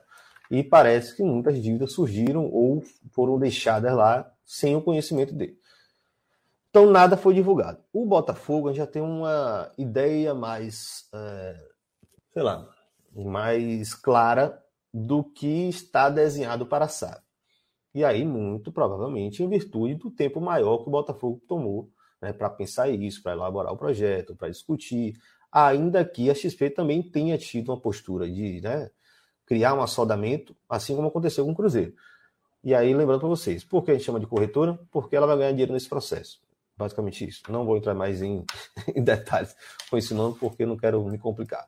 Mas, em suma, o caso do Botafogo tem alguma coisa interessante, e aí é um alerta até para os torcedores do Botafogo, fiz questão de falar isso no Twitter também, que é o seguinte: é, como só 10% do capital ficou com o clube, é, quer dizer que dos órgãos de, de direção, né, os órgãos de controle da sociedade anônima, que são Conselho de Administração e Conselho Fiscal, por consequência, a associação vai ter uma participação muito menor, mas ainda vai ter uma participação. Como é que está lá desenhado segundo a reportagem lá do GE. Né? É, dos cinco, das cinco cadeiras do Conselho de Administração, o texto vai nomear quatro, e a associação Botafogo Futebol e Regata vai nomear um. Ou seja, um contra quatro. É, chance remotíssima de a discussão não ser quase absolutamente da, né, do proprietário da SAF, né, do John Textor. A não ser que, aí é um destaque importante, é, a Eagles Holding, né, que é essa empresa de fato que está comprando esse 90% da SAP, seja composta por outros acionistas, né? Porque aí eles vão discutir dentro da holding, né, dentro dessa empresa, para depois decidir quem vai compor esse conselho de administração. Esse é outro cenário que a gente nem está colocando né, aqui no, na, na, nossa discussão. É, considerando que, também, eu não quero perder o fio da meada, não, eu vou voltar, mas a lei da SAF derrubou o mecanismo de transparência. Né? A gente pode nunca saber quem faz parte, tanto da Tara Esportes, junto com o Ronaldo, possivelmente vão existir sócios lá que a gente nunca vai saber quem são, nem da Igor Road de John Textor, que a gente pode saber né, nunca é, quem são. Inclusive, é, bater palma aqui, como o Pisani brincou no, no, outro, na outra live que a gente fez, porque no mundo inteiro é um grande problema empresa instalada em paraíso fiscal, né, tipo Delaware. Você não tem que anunciar, não tem que divulgar quem são os acionistas dessa empresa. No Brasil, a gente não é um paraíso fiscal, não somos Delaware, não ganhamos dinheiro com empresa é, é, obscura, mas nossos clubes serão é, propriedade de pessoas desconhecidas, porque a lei diz, não, não precisa ser transparente não. Vai, vai-te embora que vai dar tudo certo. É, mas volta, voltar para a questão do Conselho de Administração do Botafogo. É 4 contra 1, beleza. Ou seja, a associação vai ter pouquíssimo pitaco a dar lá. Mas é uma cadeira. É uma cadeira importante que vai estar lá presente nos, nas principais decisões que a SAF do Botafogo tomar. Quem vai ocupar essa cadeira? Quem a associação nomear. E como a associação vai nomear? Muito provavelmente por assembleia ou reunião de conselho, ou provavelmente vai rolar um acordo de que seja o próprio presidente do clube, né? o presidente da associação civil chamada Botafogo Futebol e Regatas. Ou seja, não acabou a batalha, vocês têm que virar sócio do Botafogo, têm que disputar aquilo lá, até para conseguir fazer com que né, os botafoguenses bem intencionados, pessoas que amam o Botafogo, desejam o melhor do Botafogo, possam estar representados dentro do Conselho de Administração da SAF. Né? Porque se algo dá errado, vocês pelo menos estão lá para ter voz, ainda que o voto seja minoritário. Né? Outra coisa mais importante que isso é o próprio Conselho Fiscal, que é a turma que tem acesso aos dados, contratos, tudo certinho, que é um papel fundamental em qualquer clube, seja ele associação, seja ele sociedade anônima. Né? Então, o Botafogo também terá uma cadeira no Conselho Fiscal. E aí que é mais importante ainda saber quem será a pessoa que estará lá, porque, inclusive, denota para essa pessoa muito poder muita influência, muita relevância dentro de todo o processo da SAF do Botafogo. E aí vocês vão né, relaxar no sofá, opa, agora a Estrela Solitária tem um dono, é de um texto, mas a associação Botafogo Futebol e Regatas ainda tem uma cadeira lá. E se vocês não disputarem a associação, esses caras vão continuar lá, né, atrapalhando a vida do Botafogo. Outro destaque que a gente tem que ser feito aqui. certo? Veja que eu estou falando isso aqui sem ser contra a SAF. Estou falando isso aqui, inclusive, apoiando. Vai lá, manda ver, sejam SAF. Mas vocês têm que entender que a associação ainda existe e vai continuar existindo. Vocês vão ter que disputar essa parada e saber quem são as pessoas sérias, profissionais e capacitadas para ocupar essas cadeiras nesses órgãos tão importantes. Porque vai chegar o momento que vai ter discussão lá dentro, que vai ser, vão ser discussões muito sérias. Certo? É, bom, já falei bastante, já estou com a voz para aqui. A Chapecoense também anunciou que vai virar SAF. É, o destaque que eu faço para a Chape, assim, a gente, galera que tem muita simpatia pela Chape, até pelo caso do acidente, né, em, em suma. Mas a Chape, em geral, assim, é, é um clube do interior de Santa Catarina, um estado muito pulverizado economicamente, né, você tem, é muito descentralizado, então você tem até seis clubes que disputam estadual, é, é o único estadual que é realmente competitivo né, nesse sentido. É, e esse, e, e assim, Chapecó está no extremo oeste né, do, do estado de Santa Catarina, região produtora de carne, né, né, pecuarista, etc., que tem empresários muito importantes, né, muito relevantes, que querem ter algum tipo de influência local, querem também projetar suas marcas, o exemplo da Aurora, né, que sempre patrocina, a Chape, e eles sempre conseguiram chegar junto e estruturar o clube. Né, não, Tuarina Condá é uma influência política que eles têm lá, isso sempre passou por esse grupo. Tem, obviamente, acabou formando a torcida local, uma influência, etc. Mas, sim, não é um clube associativo como a gente compara com outros, né, do Rio São Paulo, do Nordeste, etc. Então é muito simples, entre aspas, a SAF pular de um modelo de associação para o modelo de, de SAF, a CHAP, perdão, pular do modelo de associação para o modelo de SAF, né, considerando que é esse tipo de, né, de estrutura que o clube tem. Então, acredito que eles vão adotar esse modelo, né, vamos ver até onde vai, e quem serão os acionistas, muito provavelmente, especulo eu, sejam esses empresários locais que sempre financiaram o clube. Bom, os vascaínos estão quebrando pau aqui no, no, nos comentários, é, como o Vasco costuma ser. Então, vou tentar procurar aqui alguma pergunta, algum comentário. Se eu pular algum, me desculpe, mas realmente ficou complicado encontrar. Uh, pronto, aqui. Hugo Machado. Aconteceu algo similar na torcida do Bahia depois que ele colocou o tricolor na conta, naquela entrevista dada ao Jorge Nicola. Inclusive, agitou bastante o setor de torcida insatisfeito com o clube. Ah, sim, está falando do, do cara da XP, né? É... XP, é, ele falou do Bahia. Pelo que a gente entendeu, na verdade, ele teve algumas reuniões com o Guilherme Beritani. O Guilherme Beritani está nas cordas, né? Não sei nem se próxima eleição ele consegue emplacar o nome dele. Né? Mas foi a postura que, francamente, não. Enfim, depois a gente vai conseguir entender a proporção né, desse tipo de, de medida que eu achei muito complicado. É, vamos encontrar, deixa eu ver outra coisa aqui. Felipe Jardim, né? Outra hipótese, né? eu não sei se perdi outra mensagem lá atrás. O cara sanear o clube totalmente não tem interesse em montar times competitivos e a associação já não tem força nenhuma mais para mudar isso. Sim, é uma possibilidade. Inclusive, galera, só falar o seguinte: é, começou-se a falar mais sobre isso agora, né? Mas há algum tempo a gente já, já vem avisando.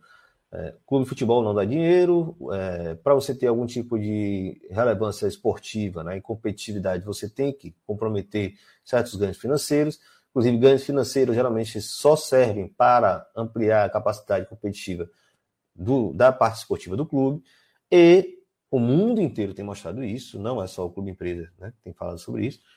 É, tem mostrado que, na verdade, a única forma de ganhar dinheiro com o clube de futebol é reestruturando ele, fazendo ele crescer e vendendo posteriormente. É, os empresários norte-americanos têm atentado para isso com maior ênfase, até porque eles têm muito dinheiro, eles conseguem fazer esse tipo de reorganização e eles têm interesse em vender depois né, esses, esses clubes. Não duvidem também que dentro do, futebol brasileiro esse tipo de coisa vai acontecer. Né? Porque até é a própria situação dos clubes locais. Né? Tem muito, muita dívida, não consegue ser competitivo, eles chegam, arrumam as dívidas, deixam bonitinho, empacotam e vendem. Né?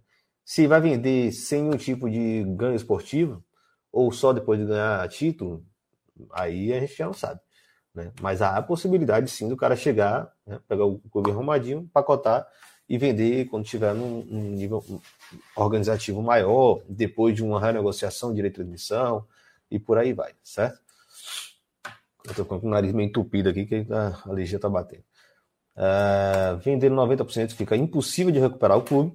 Se com 51% já é difícil, sim, o Vitória penou muito, penou muito.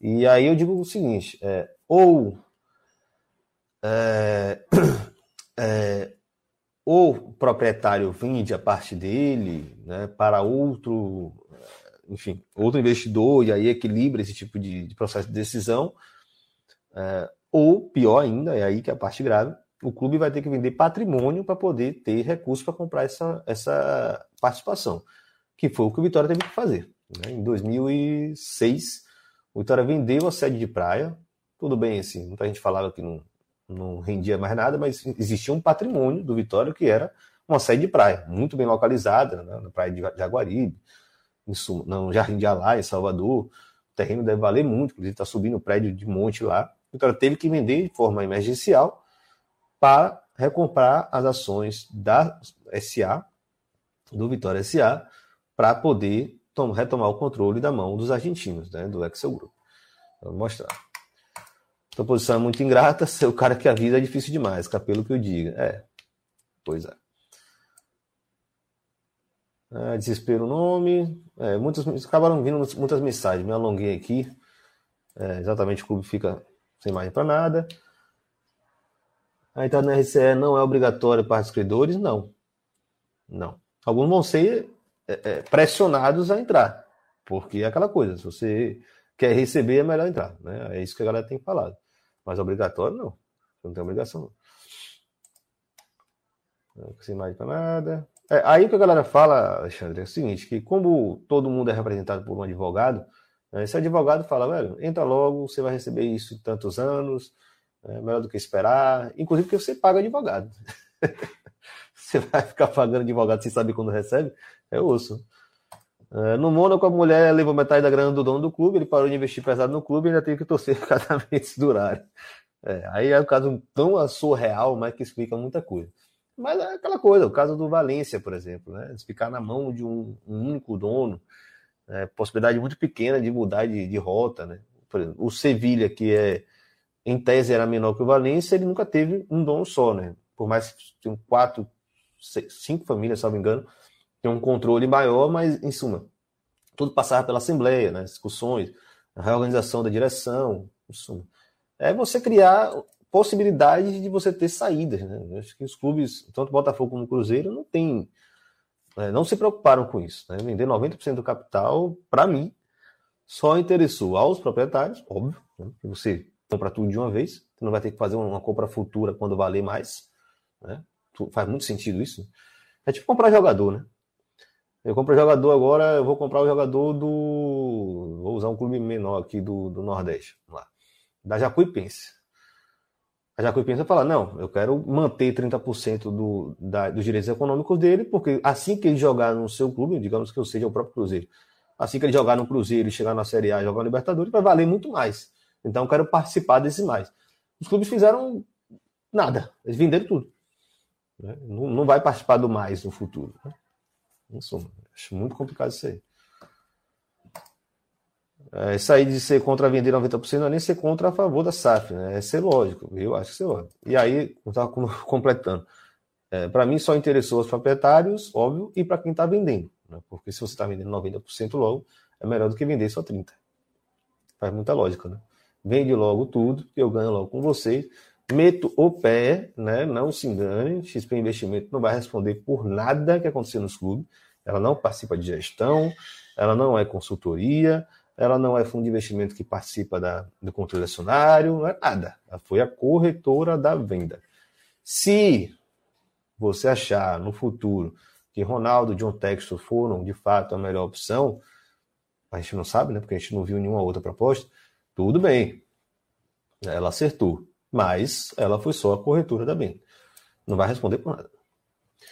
Henrique Rezende. Minha maior dúvida até agora é em relação ao conselho de administração da SAF. Ronaldo já tomou decisões delicadas, não sabendo qual será a composição do conselho e quais suas atribuições. É, a composição, muito provavelmente, Eric, vai ser igual ao Botafogo. Né? 80% pertence a Ronaldo, 10% ao clube, né? Assim, uma de cinco, ou 20%, perdão, galera.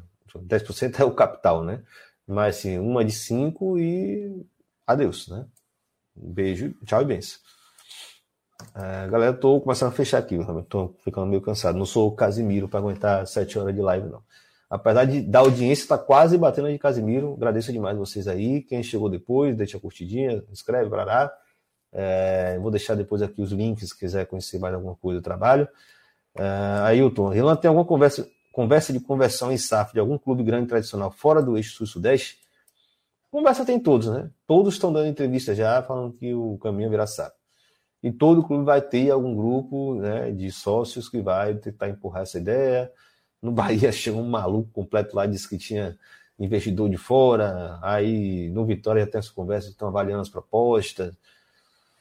Em suma, vai ter em todos. Fiquem bem atentos, participem das discussões, se formem bastante, porque é que vai ter. Quando tem Vascaíno brigando, tô...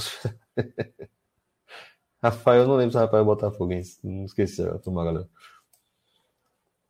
É, deixa eu ver mais aqui. Irlanda, existe alguma chance de mudança nessa parte da lei que desobriga a divulgação dos acionistas da SAF? Boa questão, Bernardo. Eu, eu espero que sim, né? Toda lei pode ser alterada, sem dúvida. Né? Você pode chegar no futuro, né? principalmente o novo governo, porque se depender desse daí, em suma, não sai nada. Mas dá, dá para você colocar lá que obrigado a ter maior transparência. Inclusive, o que mais me indignou isso tudo, aproveitar essa pergunta que foi ótima, foi o seguinte, cara. A lei foi aprovada, né? Senado, Câmara, pau. Aí vai para o governo. O governo pega a lei e ele pode vetar alguns pontos. Então, isso, esses vetos vão para a Câmara e a Câmara diz: esse veto continua, esse veto cai. Né? Tudo é questão de negociação política, assim como funciona sempre. É... O governo derrubou dois pontos. O primeiro foi esse da transparência. Parece que não indignou ninguém. E o outro foi do regime especial né, tributário lá, que é exatamente essa mamata fiscal para os clubes funcionarem mais fácil. Essa, por isso que a gente chamava de lei pro dono. É, a parte tributária foi uma gritaria, foi uma loucura. Meu Deus, vai acabar com a lei, esse é o coração da lei, isso não pode cair de jeito nenhum. A parte da transparência, ninguém deu um pio. Ninguém falou nada. Ninguém falou absolutamente nada.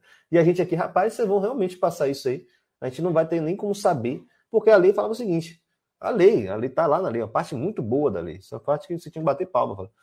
Os clubes têm que divulgar né, no site oficial do clube, na, da instituição, os nomes dos acionistas ou dos cotistas dos fundos de investimento que participam do capital da empresa. Porque qual é a questão? Não é Ronaldo que é dono da, do Cruzeiro, né, da SAF do Cruzeiro, 90% é a Tara Esportes, é uma empresa de Ronaldo. Se essa empresa de Ronaldo tiver novos acionistas dentro dela, a gente não vai saber nunca. Não é John Texton que está comprando o Botafogo, é a Eagles Holding. Se a Eagles Holding tiver novos acionistas entrando nela por fora do Botafogo, sem a gente saber, nós não vamos saber nunca, porque a lei desobrigou essas, essas pessoas a divulgarem quem está por dentro desse capital. Qual o problema disso? Não vou nem falar Ronaldo nem, nem, nem John Texton. Vou usar outro exemplo. No América Mineiro. Né? Você tem um modelo de negócio lá, o presidente que fez parte se torna acionista da empresa que comprou e você nunca vai saber. Esse é um tipo de problema. Né? Só para sair desses casos, esses dois, para a galera não achar que é perseguição. Mas é um absurdo essa lei ter sido aprovada dessa forma. Inclusive porque Portugal obrigou essa divulgação. Tá lá, você vai no site da Federação Portuguesa de Futebol, tem lá todos os acionistas dos clubes, tudo bonitinho, desenhado. Claro, né, quem tem mais de 10%, né, porque quem tem menos não tem grande participação. Mas tá lá, todas as empresas que participam capital de todos os clubes. Ano a ano, esse negócio é renovado. Transparência. No Chile, você tem um, um portal fantástico, até, até os acionistas até as pessoas que fazem parte das, das ações no, na Bolsa de Valores. Está lá listado todo mundo, do, da, da Católica, do, da Universidade do Chile, do Colo-Colo, etc. Transparência, transparência simples e muito boa, sempre faz, bom, sempre faz bem. Vamos fechar? Que mais? Modelo Green Bay Packers. É, a galera já, já trouxe aqui outras vezes, achei bem interessante. pode ser uma opção melhor, outros esportes olímpicos não entram nessa história da SAF, certo? Vamos lá, primeira pergunta. Modelo Green, Green Bay Packers. O Packers é futebol americano, né? Não, não, tenho certeza, acho que é. Não acompanho muito o esporte americano, mas depois acabei descobrindo que tem um, um exemplo melhor do que o Packers, que é a Real Sociedade do, do da Espanha. É, lá atrás, quando o, a lei da, da SAD, né? Quando vamos lá, foi aprovado, eles entre si decidiram nenhum acionista pode ter mais de 2%, porque os sócios do clube tiveram prioridade na compra das ações. E eles definiram, ninguém pode ter mais de 2%. Ou seja, o controle ele é completamente pulverizado. Né? Você pode ter uma participação maior do que o outro, mas no fim das contas, né, na hora de volta, essas coisas, quase todos os acionistas têm a mesma participação. Então é mais ou menos o modelo Packers. É, pode ser uma opção melhor? Pode ser uma opção melhor dentro do modelo de empresa, né? assim, considerando que você acha que o clube não deve ter um único dono, deve ser democrático. Aí é uma discussão muito grande, aí eu sugiro ver os nossos outros vídeos aí, beleza? É, e esportes olímpicos não entram no estado de SAF. É, em, em, sua maioria, eu, acho, eu duvido, na verdade, que, que os clubes coloquem esportes olímpicos. Não colocam hoje no que a associação não envolve aí no, no, nas receitas. Muito, muito, muito, muito difícil. Muito difícil. O feminino está entrando meio que a forceps, né? Pela obrigatoriedade, porque alguns entendem que no futuro pode valer bem. Entendeu? Base e profissional. Só isso. É, galera, não consigo mais pegar todas as perguntas. É, XP Brechó Chique, clubes na vitrine da loja. Os vascaínos param de brigar? Miraremos uma Espanha, campeonato ganho por clubes que não são SAF. Na Espanha sai. É uma boa questão. Boa questão. Não tem investidor sério para todo mundo, isso sim. é, talvez sim. É, muita gente vai quebrar a cara. Quem mais? Ah, só alguém perguntou. Acho que Luiz perguntou aqui, Felipe. Então já tem esporte náutico? Tem. Tem a, o remo. Tem tipo uma garagem ainda na Ribeira, que o pessoal pratica lá, ganha assim. A Bestrarrice do caso do Málaga, né? Alguém falou aqui que, que era o Altani, né? Em suma, galera, ó, tô até ofegante aqui. Cansei, a alergia dá uma batida aqui, tá complicado. Agradeço demais quem ficou até aqui. Vou botar os banners na tela aqui que eu acho que ajuda. Linha de transmissão na bancada. Você que veio aqui só hoje, né, não conhecia na bancada antes, tá entendendo? Tem esse celularzinho aqui que fica aqui no lado da minha mesa, que é o celular que tem o chip do na bancada. Eu não coloco junto com o meu, porque senão eu vou ficar doido, né? Modificação, essas coisas. Mas você pode mandar um número para isso aqui, né? 21 980 80 9683. E você pede para ser adicionado na linha de transmissão. Aí eu mando o um convite lá do Chorumão, que é o grupo de ouvintes na bancada, que é uma bagunça.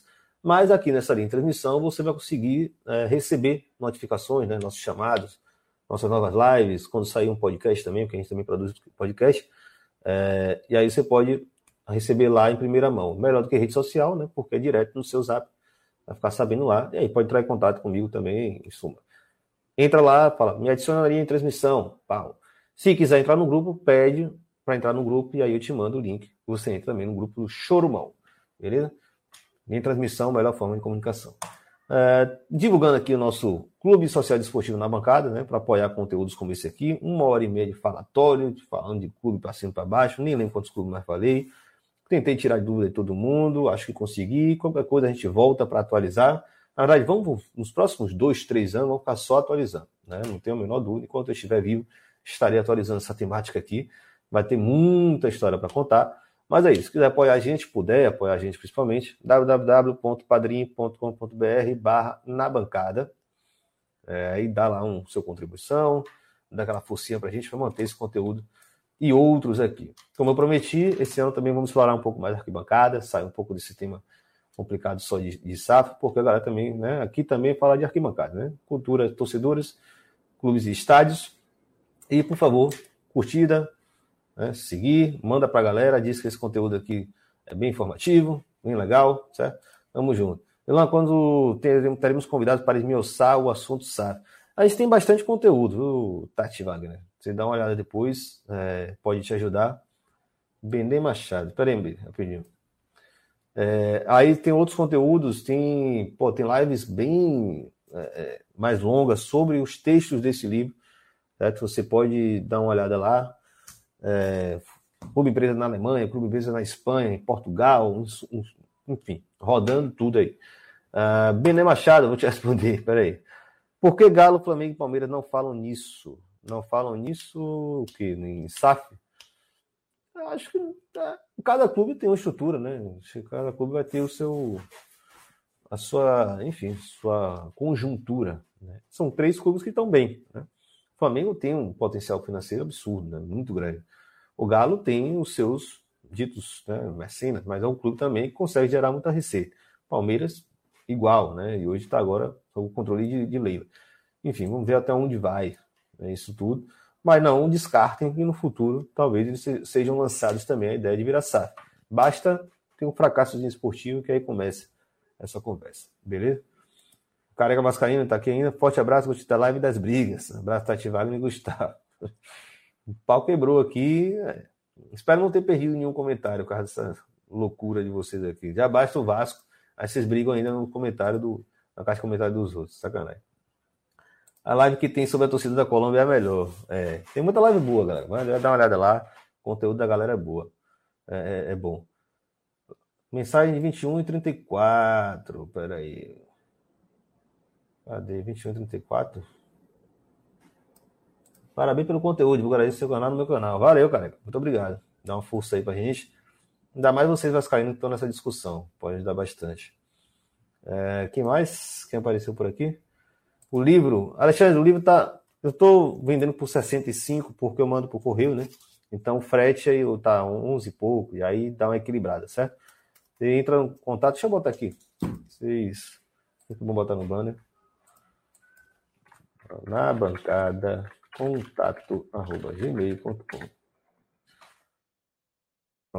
Esse é o e-mail, você manda lá e pede o Pix para poder comprar o livro e aí manda os dados para envio do livro, certo? Tamo aí. Obrigado pela live lá, obrigado, Rafael, você também. Na Espanha tem quatro clubes grandes, não são SAF, briga por títulos. Bom, é isso. Nada mais, né? O Galo doido, o time não será vendido. tá bom. Mas toma cuidado. Galera, valeu. É, qualquer coisa nós voltamos aí. Você pode me, pegar, me, me acompanhar também no arroba Irlan Simões. Tem brincadeirinha, mas tem muita coisa séria também. Espero que vocês curtam o conteúdo. É, tamo junto, viu? Preciso descansar aqui. Amanhã eu tô no Redação Sport TV. É um pouco mais curto amanhã, porque tem copinha. Então vai ser bem breve no começo da manhã lá. Valeu? Muito obrigado de novo pela presença, pela audiência, pelo carinho. Divulga aí, dá uma força. Tamo junto. Abraço.